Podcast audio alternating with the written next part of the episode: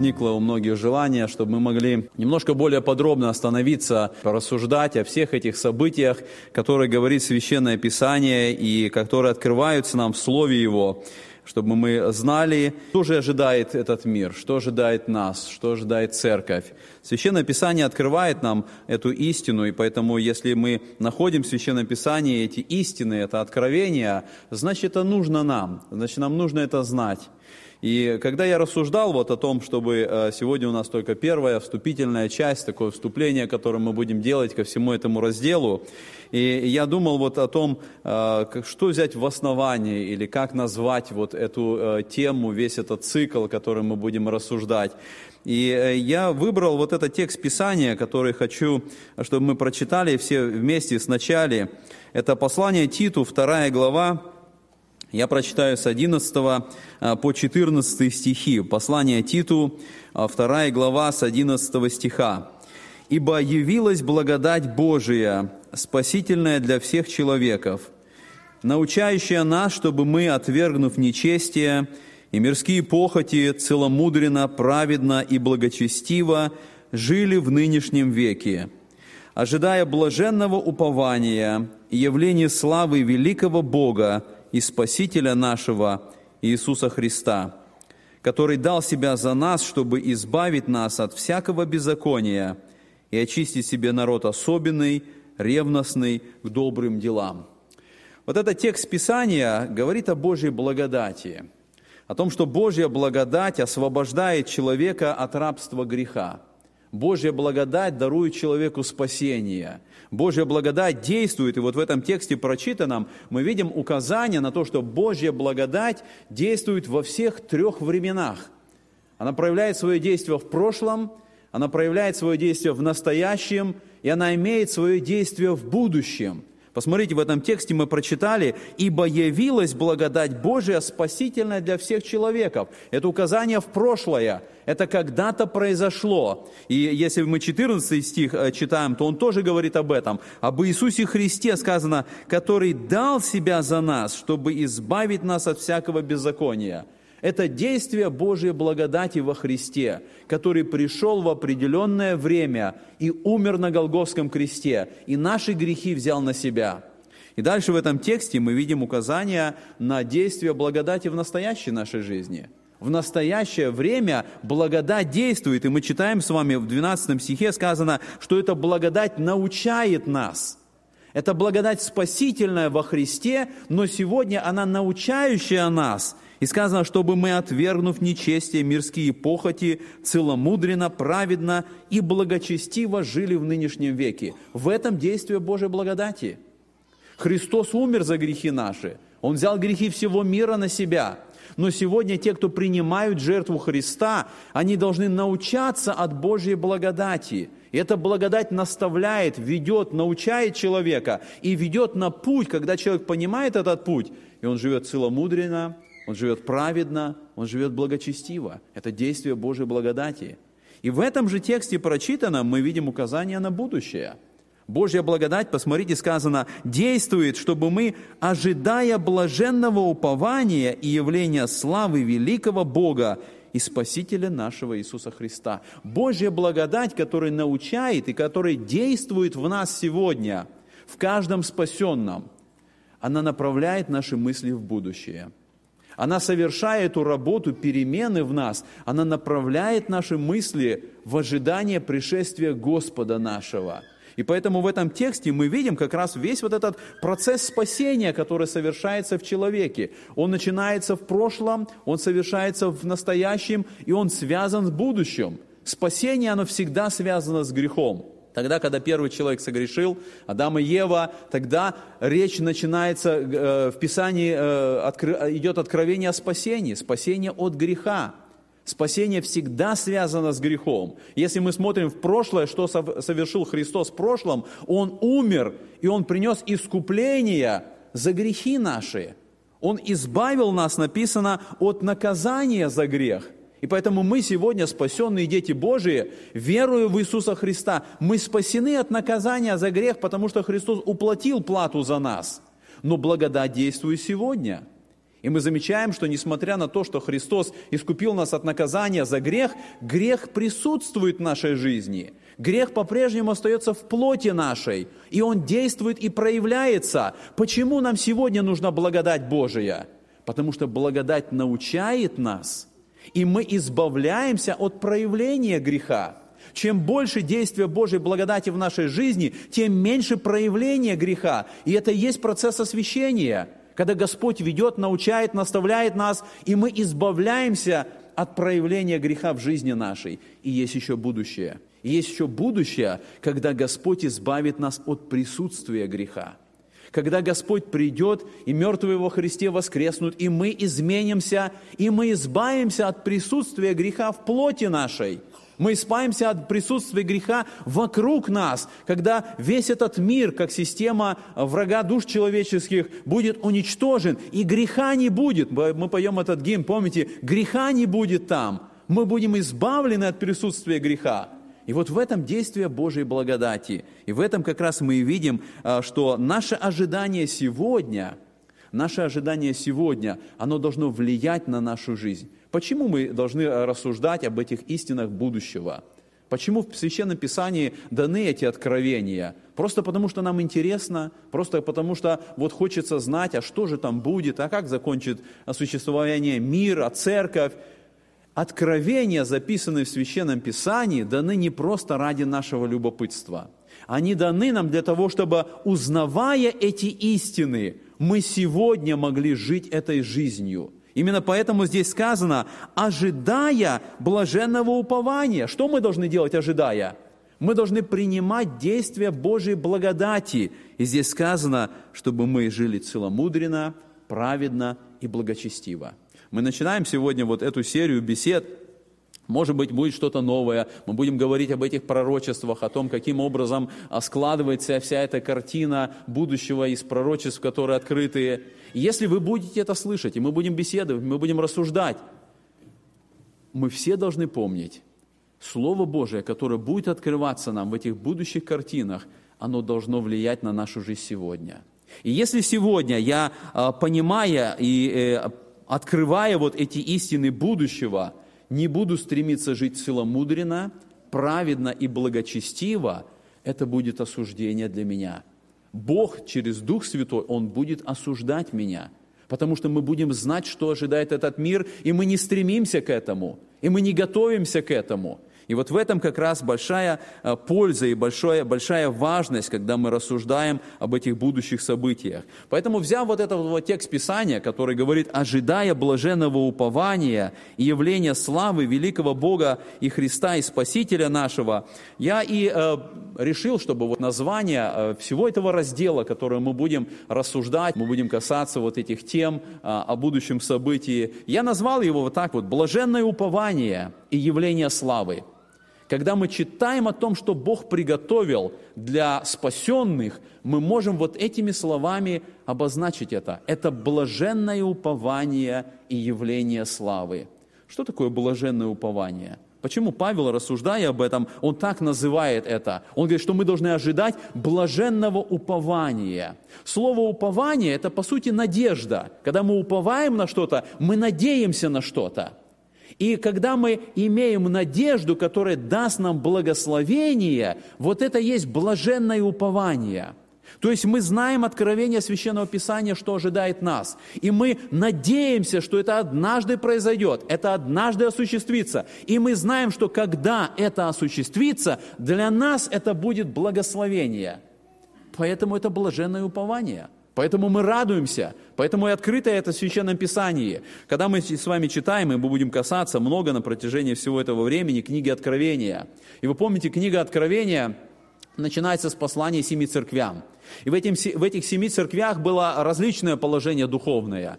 И когда Господь дает свое откровение каждой церкви, в каждой церкви вот это послание заканчивается особым словом, особым обращением к побеждающему.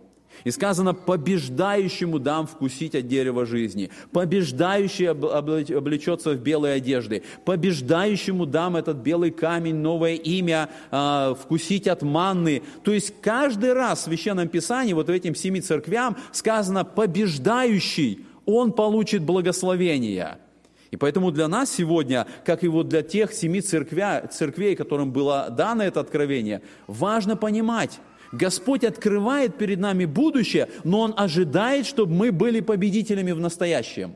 Он открывает перед нами свой план, историю. Он показывает нам, что ожидает этот мир. Но Он говорит, но ты должен быть победителем в этой жизни сегодня. Если ты будешь таковым, тогда это будет блаженное упование. Тогда ты можешь надеяться, что когда это осуществится, будет благо для тебя. И второй момент, который мы здесь видим, сказано, это явление славы.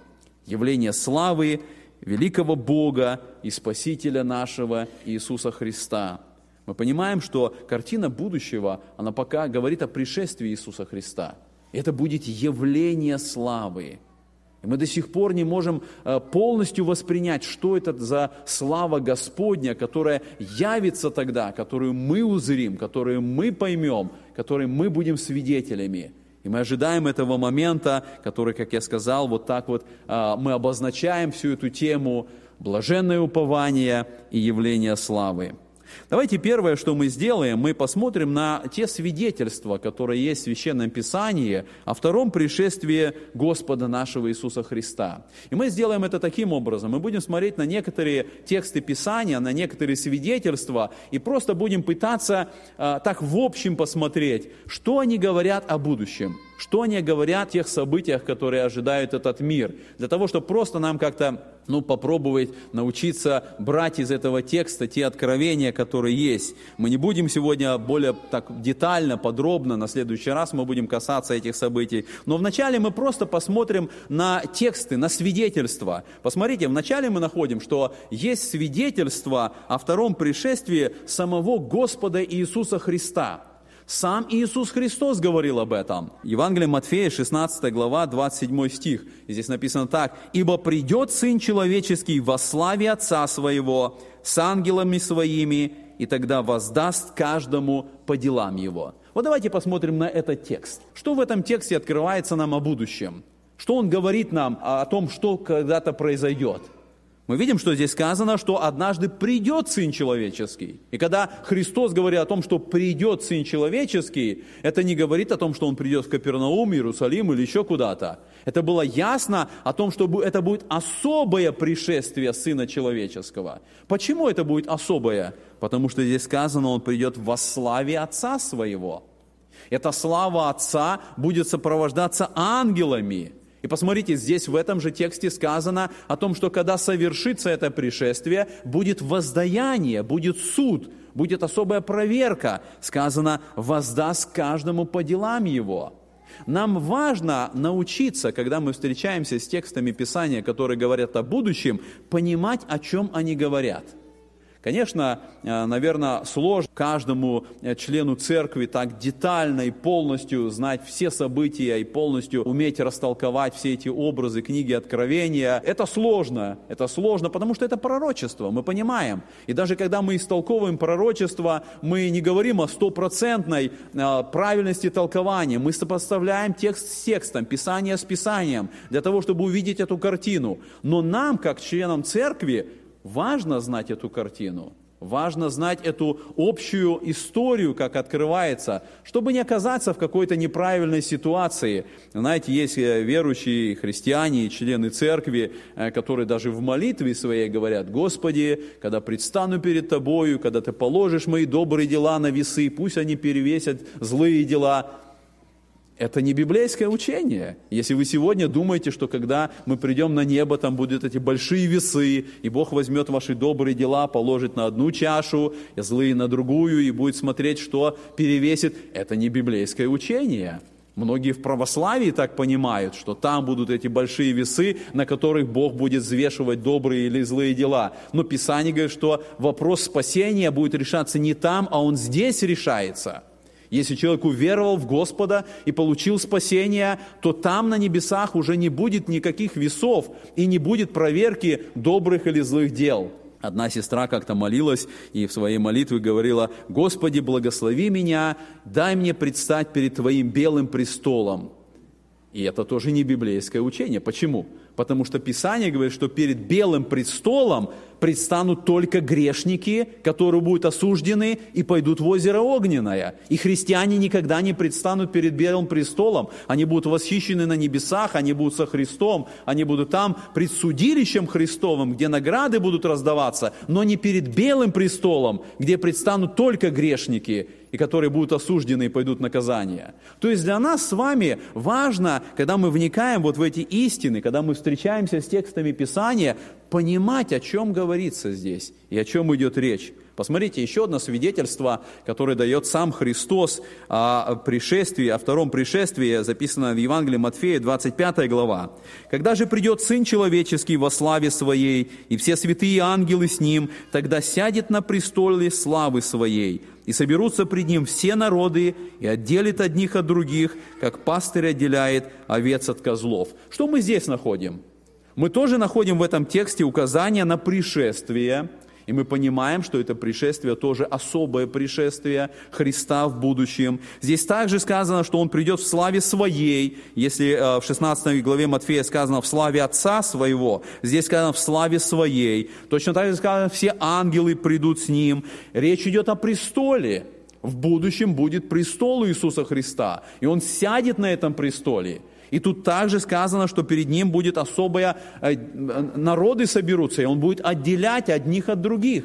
Это событие будущего. И нам важно понимать, что это за событие, когда оно произойдет и каким образом мы должны его понимать. Еще один текст Писания, которым э, Христос говорит, а, дает это свидетельство, мы находим в Евангелии Иоанна 14 главе. «В доме Отца моего обители много, а если бы не так, я бы сказал вам, я иду приготовить место вам». И когда пойду и приготовлю вам место, приду опять и возьму вас себе, чтобы и вы были, где я». Что здесь Христос открывает нам? Он говорит нам о том, что когда Он ушел с этой земли, Он пошел в дом Отца. Он называет это место в небесах дом своего Отца. И Он показывает нам цель, с которой Он пошел туда. Посмотрите, Он говорит, что я иду туда, чтобы там вам место приготовить. И Он это делает сейчас, Он готовит там нам место. И когда это будет совершено, Он говорит, я приду и возьму вас себе, чтобы вы были, где я. Это истина, которая открывается для церкви, для спасенных. Когда придет Христос, Он возьмет нас к себе. Зачем? С какой целью? Чтобы мы были, где Господь. И в этом свидетельство Иисуса Христа. Посмотрите, мы находим в Священном Писании свидетельство ангелов. Ангелы свидетельствовали о втором пришествии. И мы читаем об этом в первой главе Деяния апостолов. Когда они смотрели на небо во время восхождения его, вдруг предстали им два мужа в белой одежде и сказали, «Мужи галилейские, что вы стоите и смотрите на небо? Сей Иисус, вознесшийся от вас на небо, придет таким же образом, как вы видели Его восходящим на небо». Что в этом тексте открывается нам о втором пришествии Христа?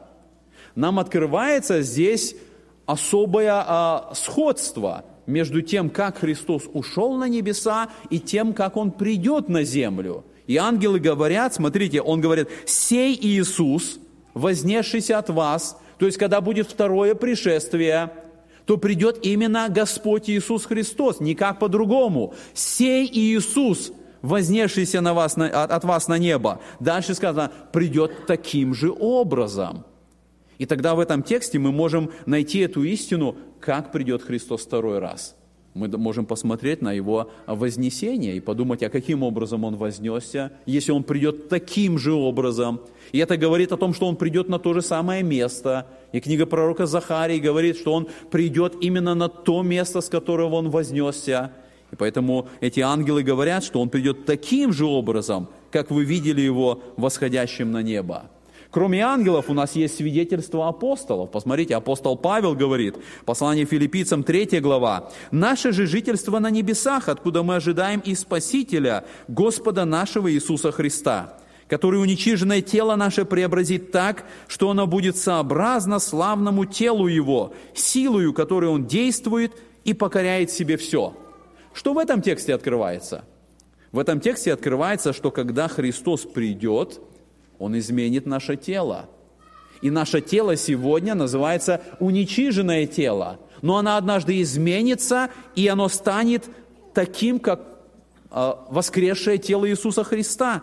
Сказано, оно будет сообразно славному телу Его. И это Он совершит своей силой. Это силой, которую Он действует сегодня в мире, которой Он покоряет себе все. И в этом тексте написано, что наше жительство, наше гражданство, наш дом там на небесах. И мы сегодня, посмотрите, то же самое слово, как и у Титу, ожидаем Спасителя и Господа нашего Иисуса Христа.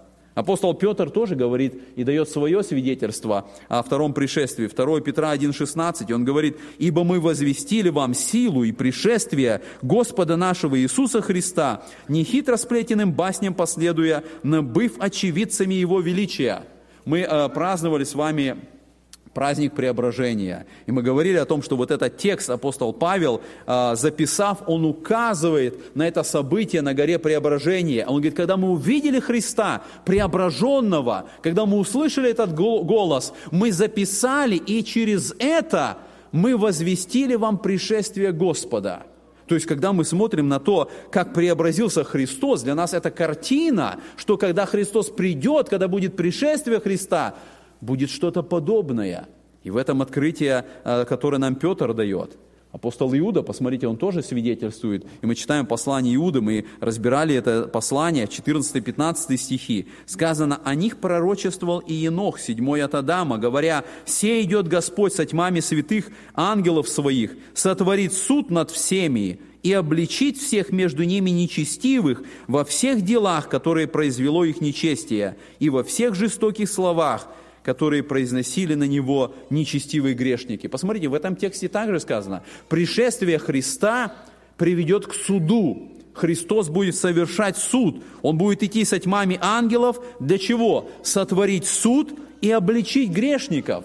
И показать, кто они есть на самом деле.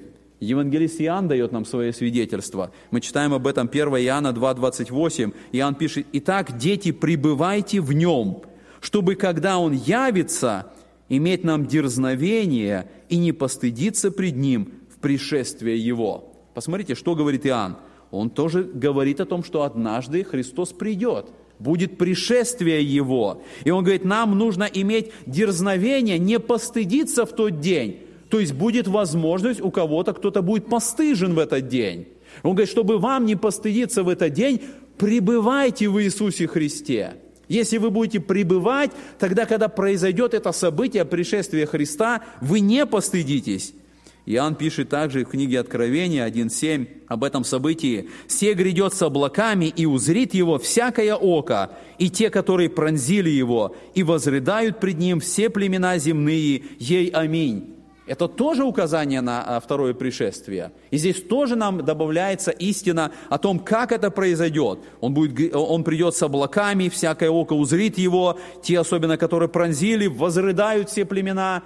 И посмотрите, все эти тексты, они говорят об этих будущих событиях. Они говорят о том, что произойдет когда-то. И вот для нас как раз важно, когда мы рассуждаем, вникать в эти тексты и попытаться сложить эту картину будущего – попытаясь, сопоставляя текст с текстом, увидеть, что же ожидает этот мир, что же ожидает будущее. Если бы мы посмотрели с вами на э, вот эта книга Откровения, если бы мы посмотрели с вами на все тексты Писания, всей Библии, мы бы увидели, что в Ветхом Завете 1527 раз говорится о втором пришествии Иисуса Христа. И это в 20 раз больше, чем о первом пришествии – это Ветхий Завет. Посмотрите, 1527 раз. Если мы посмотрели в Новом Завет, в Новом Завете мы найдем 319 стихов, которые говорят о втором пришествии. И по сути 319 стихов – это одна двадцать пятая часть всего Нового Завета. Если бы мы вот так вот равномерно распределили эти стихи по всему Новому Завету, то получилось бы, что в каждой главе Нового Завета было бы упоминание на второе пришествие Иисуса Христа. Мы посмотрели с вами вот на эти свидетельства, которые говорят о том, что однажды произойдет это событие пришествия Господа нашего. Но для того, чтобы нам понять, что это будет и как оно будет, нам э, начать нужно не с книги Откровения – если мы сразу начнем изучать книгу Откровения, не понимая всей этой картины, которую дает нам вся Библия, мы, наверное, не поймем смысла, сути и всех деталей будущего. Нам важно посмотреть, как бы отойти немножко в сторону и увидеть общую картину, которая описывает нам Священное Писание. И когда мы увидим всю эту картину истории мира, тогда нам станет и понятно это будущее, о котором мы будем говорить. Я хочу показать вот эту иллюстрацию, которую когда-то я уже показывал здесь в церкви, но хочу, чтобы мы еще раз могли посмотреть на нее. Она описывает нам а, всю картину истории а, человечества. И посмотрите, вот на этой иллюстрации, вот здесь вот начинается все с творения. Вот творение. И вот здесь вот заканчивается все вечностью – по сути, вот этот большой круг – это вся история человечества, начиная с творения Богом этого мира. И вот здесь мы видим события Едемского сада, Адам и Ева. И потом происходят все эти события истории человечества, и мы приходим к вечности, вот этому новому Иерусалиму, который будет сотворен однажды Богом. И вот в этом, во, всей этой истории мы находим с вами указание, есть два пришествия Господа Иисуса Христа, которые разделяют всю эту историю на эти три важных момента и события. Посмотрите, два пришествия. Вот оно есть первое пришествие Иисуса Христа. И есть второе пришествие Христа. И когда мы смотрим на первое пришествие Христа, тогда основным знаком, который указывает на то, что было совершено в первом пришествии, является крест. Крест Христа, он как бы является знаком, указывающим на то, для чего Христос пришел на эту землю. В чем был смысл и суть первого пришествия Христа? Это смерть Иисуса Христа, это Его крест. Когда мы смотрим на второе пришествие Христа, то знаком, который определяет второе пришествие, является венец. Венец, который указывает на а, то, что будет совершать Христос в этот момент. И поэтому давайте посмотрим вот вначале на первую часть. События от творения и до креста.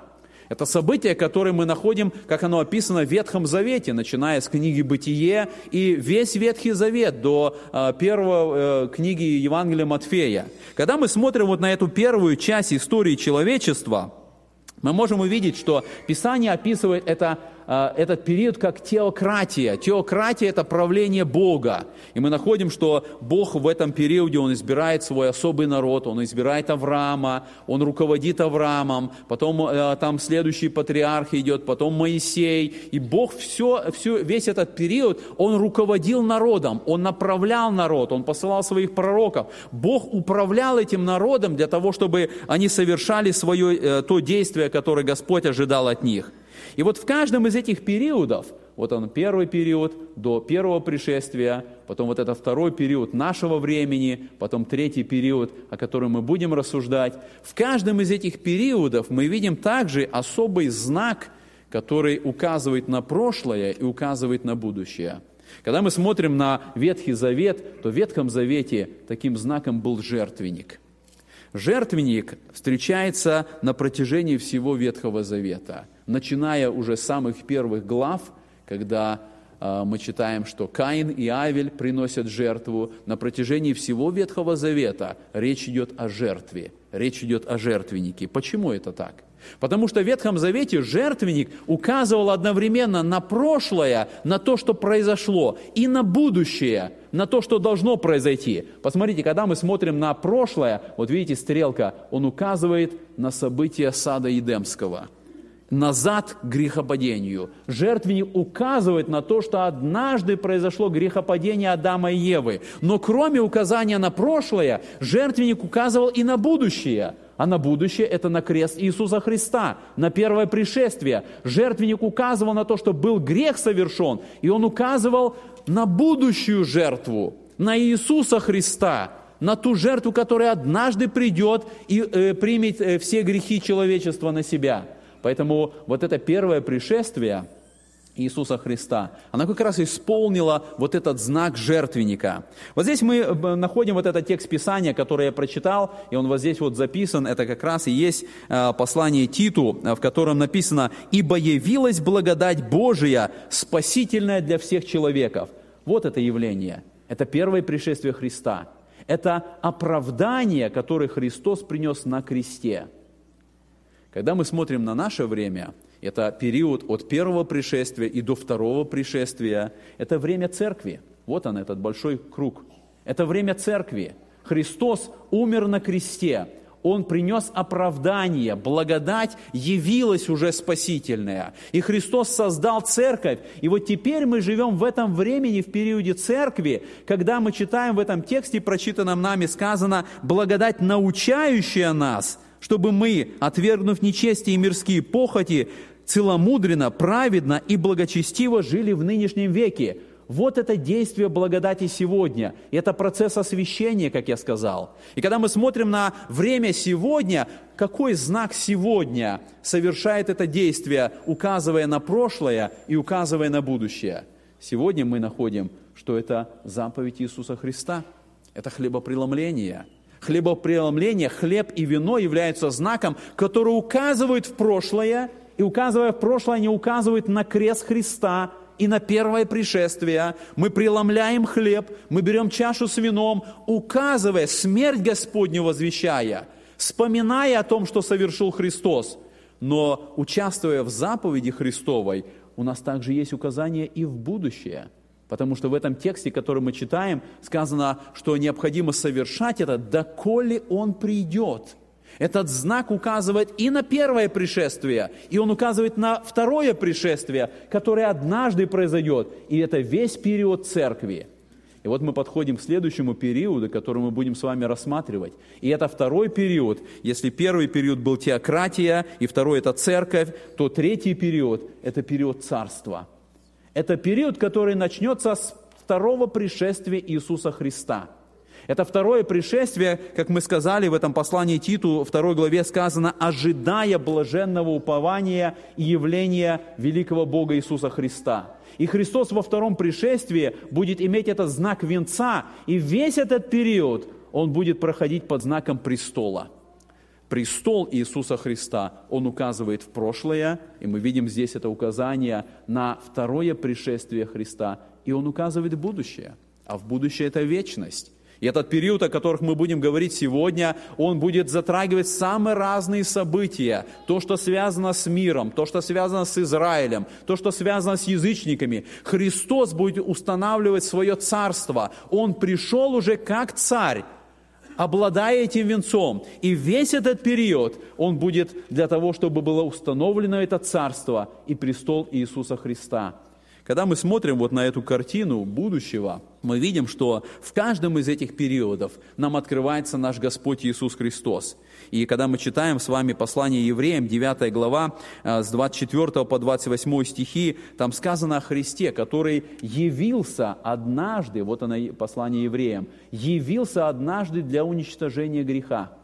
Он явился как пророк, он явился тот, кто открыл Бога. И дальше в этом же послании, в 9 главе, сказано, что он явился, чтобы предстать ныне за нас. И вот мы находим, что ныне – это уже наше время, это время современное. И он как первосвященник ныне за нас является пред лицом Божиим, чтобы нести ходатайство за каждого из нас. Но в этом же послании евреям – сказано, что Он однажды придет, явится не для уничтожения грехов, а для ожидающих Его воспасения. Он явится однажды как царь, чтобы получить венец и чтобы установить свое царство, и чтобы однажды наступила вечность.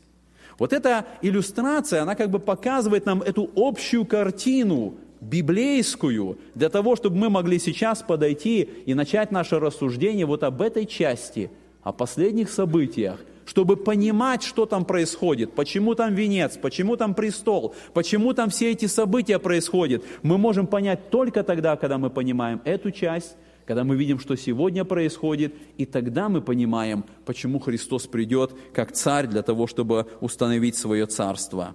Давайте мы с вами коротко, а, вот когда мы посмотрели на эту картину, посмотрим на те слова, которые используются в Священном Писании для указания на эти события а, будущего, события последнего времени. Первое слово – это слово «восхищение». Мы как-то касались его, но а, сегодня я хочу, чтобы мы просмотрели все эти слова, чтобы у нас было такое общее понимание. Слово «восхищение». Мы читаем, встречаемся с этим текстом в 1 Фессалоникийцам 4,17. Сказано «Потом мы, оставшись оставшиеся в живых, вместе с ними восхищены будем на облака, в сретение Господу на воздухе, и так всегда с Господом будем». Слово «восхищение» Оно происходит от слова «восхищены». Вот именно так оно употребляется здесь, в тексте Писания. Это греческое слово «харпадза», которое буквально означает «хватать», «похищать» или «забирать силою». У нас есть несколько примеров, как это слово используется в других текстах хватать, похищать или забирать силою. Посмотрите, несколько примеров я даю, когда это же самое слово используется в других текстах. Откровение 3.11. «Се гряду скоро, держи, что имеешь, дабы кто не восхитил венца твоего». То же самое слово употребляется. Какое значение? Смотри, чтобы кто-то не забрал, кто-то не украл твоего, твой венец, который у тебя есть. Мы встречаемся, это же самое слово Евангелие Матфея, 13 глава, 19 стих, сказано, «Ко всякому слушающему слово о царствии и неразумеющему приходит лукавый и похищает посеянное в сердце его». То же самое слово «харпадза». И посмотрите, что, как оно здесь используется. Тот, кто слушает слово и не разумеет, лукавый приходит и похищает то слово, которое он слышал – третий текст мы находим в 12 главе Евангелия Матфея, 29 стих. Сказано, «Как может кто войти в дом сильного и расхитить вещи его, если прежде не свяжет сильного, и тогда расхитит дом его?» То же самое слово «харпадзо». Кто-то приходит в дом, сказано, и как он может расхитить вещи его – и, наконец, э, Евангелие Иоанна, 10 глава, используется это же самое слово в 12 стихе. Сказано, «А наемник не пастырь, которому овцы не свои, видит приходящего волка и оставляет овец и бежит, и волк расхищает овец и разгоняет их». Посмотрите, во всех этих текстах используется слово «харпадзо» который используется вот послание фессалоникийцам как указание на восхищение церкви. И поэтому для того, чтобы нам было понятно, мы можем сделать такой вывод. Когда этот термин применяется к личности, он всегда означает брать силою. Он всегда означает забрать. Посмотрите, вот когда этот термин употребляется к людям. 6 глава Евангелия Иоанна. Иисус же, узнав, что хотят прийти, нечаянно взять его, я в скобках добавляю это слово силою, и сделать царем, опять удалился на гору один. То же самое слово харпадза. Люди хотели прийти, взять Христа и сделать его царем.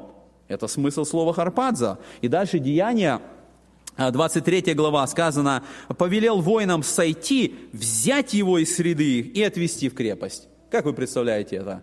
Воины, они должны прийти среди толпы, взять силою, забрать его оттуда и отвести в крепость.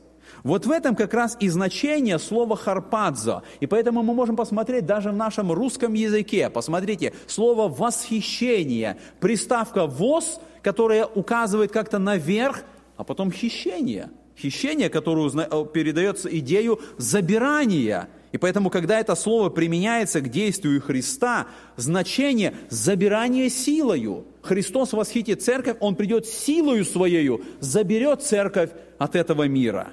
Вот это первое слово, которое мы рассмотрели, которое употребляется в смысле восхищения. Второе слово – это слово «пришествие» или греческое слово «парусия». 1 Фессалоникийцам 3.13 а вас Господь да исполнит и преисполнит любовью друг к другу и ко всем, какой мы исполнены к вам, чтобы утвердить сердца ваши непорочными во святыне пред Богом и Отцом нашим в пришествие Господа нашего Иисуса Христа со всеми святыми Его». Слово «парусия» или «пришествие» буквально означает вот то, что и переведено. Пришествие. Он однажды придет для того, чтобы совершать свое действие – и э, еще одно слово, которое мы встречаем, э, тоже знакомое, возможно, для нас слово, это слово «апокалипсис». или как переведено в нашем э, русском переводе «явление». Это слово используется во втором Фессалоникийцам 1.6. «Ибо праведно перед Богом, оскорбляющим вас воздать скорбью, а вам, оскорбляемым отрадою, вместе с нами в явление Господа Иисуса с неба, с ангелами силы Его». Здесь употребляется слово «апокалипсис», которое означает вот это явление Господа. Ну и последнее слово, которое употребляется, когда речь идет о втором пришествии, это «эпифания», Бога явление, когда Господь является а, в славе Своей. Это 1 Тимофея 6,14. Сказано «соблюсти заповедь чисто и неукоризненно даже до явления Господа нашего Иисуса Христа». Вот эти слова употребляются, когда мы встречаемся с ними, мы знаем, речь идет о будущем. Речь идет о пришествии Христа, о котором мы сейчас рассуждали. У нас остается буквально несколько минут, и я просто сделаю введение вот к этой общей схеме, э, по которой мы будем рассматривать будущие события. Я попрошу Володю, если можно, э, тот, кто желает, может взять копию этой схемы для себя. По этой схеме, вот на этой схеме как раз изображены эти основные события будущего, а, как они представлены в Слове Божьем. И мы будем с вами рассматривать эти события. Я хочу просто показать те основные моменты, которые находятся в этой схеме и о которых мы будем с вами говорить. Первое событие – это восхищение церкви. Это я беру из этой же самой схемы, просто несколько увеличено, вот те события, о которых мы будем говорить. Мы будем рассматривать о том, что церковь была сотворена Господом, и однажды наступит тот момент, когда Христос говорит, мертвые во Христе, они воскреснут прежде, и затем мы, оставшиеся в живых, вот она церковь, это а, измененные христиане, оставшиеся в живых – они идут навстречу с Господом, это могилы умерших и мертвые во Христе воскреснут. И вот это событие восхищения, как Писание описывает, и мы видим, что среди всего христианства, которое сегодня существует в мире, есть церковь, истинная церковь. И поэтому не все христиане воскреснут, не все христиане изменятся. Только те, кто в церкви находятся, они как раз а, будут участниками восхищения церкви. Второе событие, которое мы с вами будем рассматривать, это воскресение мертвых.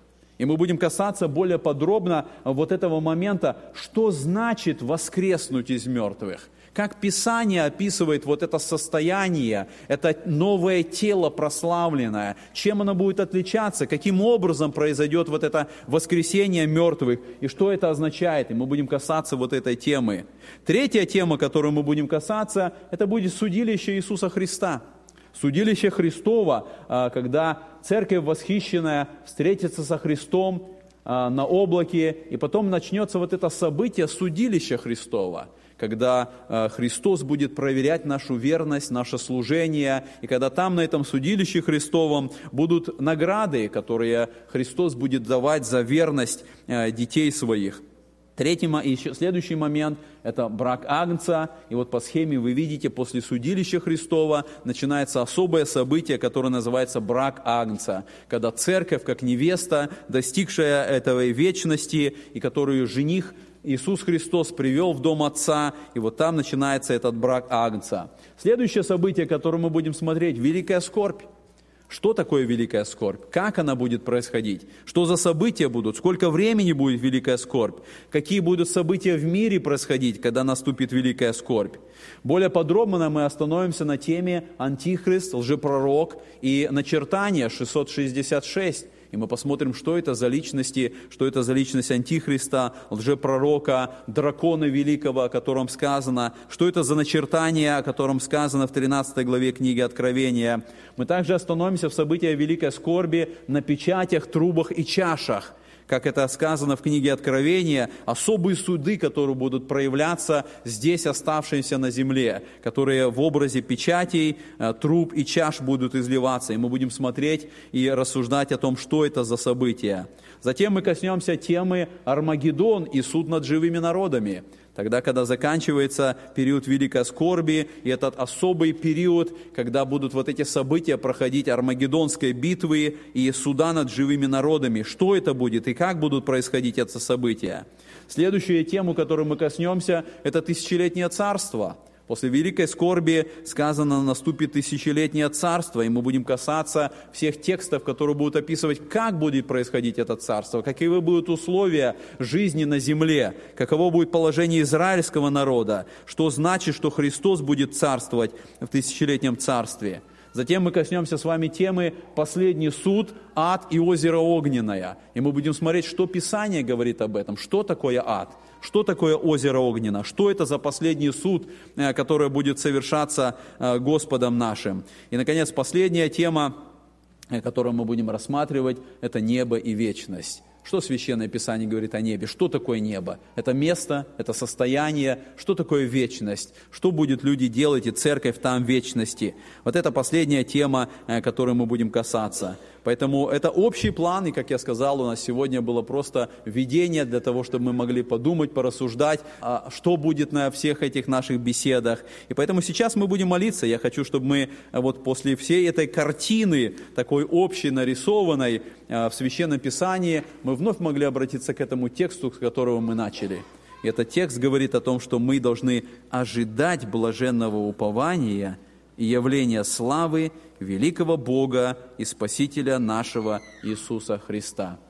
Когда мы будем проходить все эти темы, каждая из этих тем, она должна побудить нас ожидать этого момента.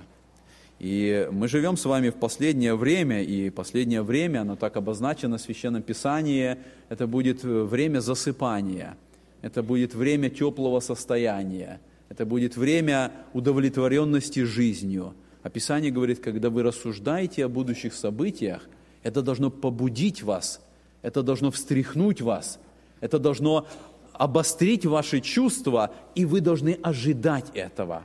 Благодать Божия, которая действует в нас сегодня, она побуждает нас ожидать этого времени, ожидать того события, когда вся эта картина совершится, и Бог совершит свой план – и Божий план, он исполнится, и вечность однажды наступит для спасенных. Мы ожидаем этого? Мы вообще думаем об этом? Может быть, мы забыли об этом? Может быть, мы привыкли к тому, что у нас э, хорошо проходят собрания, нам удобно здесь, в этой жизни, у нас все устроено, у нас все есть, у нас есть определенные планы на жизнь, у нас подрастают дети, и мы думаем о том, как они должны устроиться, и мы так укоренились вот в этой жизни, что вот это слово «ожидая блаженного упования и явления великого Бога Иисуса Христа», оно мимо нас проходит, и оно нас не касается. Я хочу сейчас, когда мы будем молиться, вот перед началом всех этих наших бесед, э, когда мы будем об этом рассуждать, чтобы мы проверили свое сердце. У нас есть это чувство ожидания – у нас есть это трепетное чувство, что мы ждем и вместе с церковью говорим «Ей гряди, Господи Иисусе». Я хочу, чтобы все эти темы, которые мы будем касаться, они нас к этому приводили – и каждый раз, когда мы будем молиться, когда мы будем рассматривать тему за темой, чтобы у нас было это особое чувство ожидания, стремления, и чтобы все это время, если даст нам Господь рассуждать об этих темах до, до Рождества, Господь Духом Святым, Он благословил нас и помог нам отрываться от этой земли, отрываться от этой суеты и увидеть наше истинное предназначение, увидеть нашу истинную цель, увидеть наш небесный дом и стремиться туда – и ожидать этого блаженного упования и явления Господа нашего. Аминь. Давайте помолимся Господу.